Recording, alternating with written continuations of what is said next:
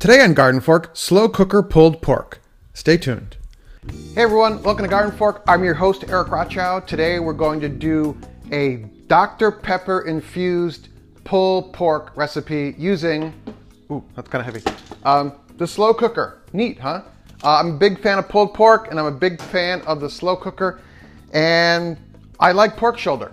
Here we go. Pork shoulder is one of those cool pieces of meat that works really well in a slow cooker. We're basically going to do a braise, a, kind of over the day braise. You could start this in the morning before you go to work, come back, boom, it's done. Pork shoulder is also great in that it's hard to overcook it. Uh, you can undercook it a little bit. Uh, you can overcook it, yes, but it is very forgiving about the length of time it cooks, and it works really well with slow cookers. Dr. Pepper, I like the kind of caramel, caramelly, caramelly, caramelly, caramel taste, and it has a, a bit of a tartness to it as well. So this is going to be the base of our braise. It has caramel and sugar in it, which works really well with pork, I think. So we're gonna go with this in the crock pot with our pork shoulder, and I've got some onion here. You just chop it up into chunks. It doesn't have to be fine. This is more about flavoring the braise than about being onions that you're gonna eat, okay? So, your pork shoulder. This is a half a pork shoulder. It's also called a pernil. You could also use pork butt. You could use a boneless. This is bone in, and I like it like that. And I also like the fat cap on the top. I think it adds more flavor and it works really well in the slow cooker. Slow cooker, there you go. We're gonna take our pork shoulder, drop that in, add in our onion and our Dr. Pepper, put the lid on, turn it on low, and let it go.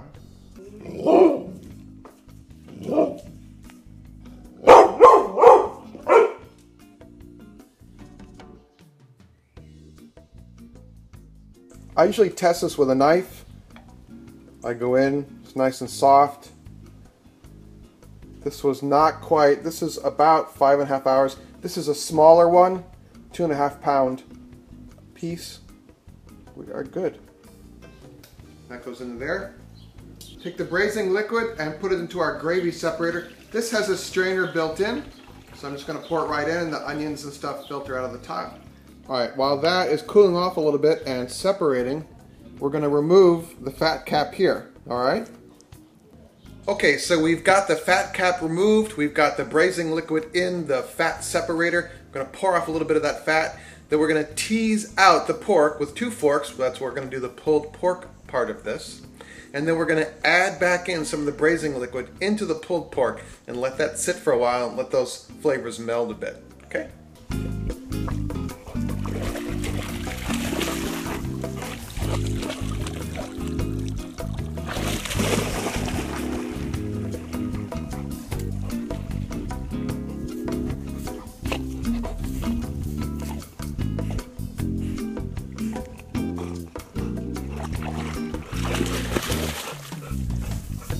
Henry.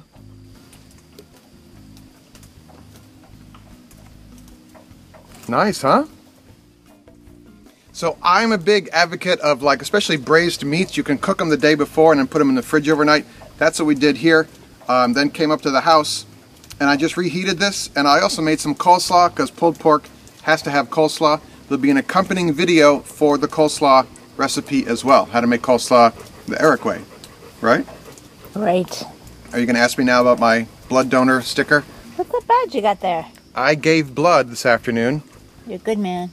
and I'm not a real big. I don't really like needles, but I give blood um, every 60 days.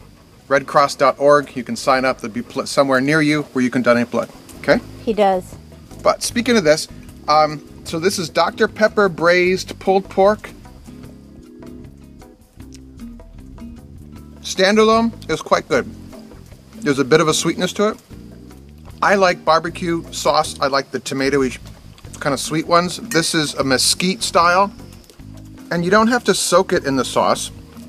Just a little bit. And then, kind of like a tequila shot, What? coleslaw, pulled pork, little sauce. It's really simple. Pork shoulder's inexpensive.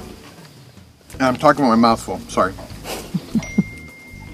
hmm, someone's texting me. All right.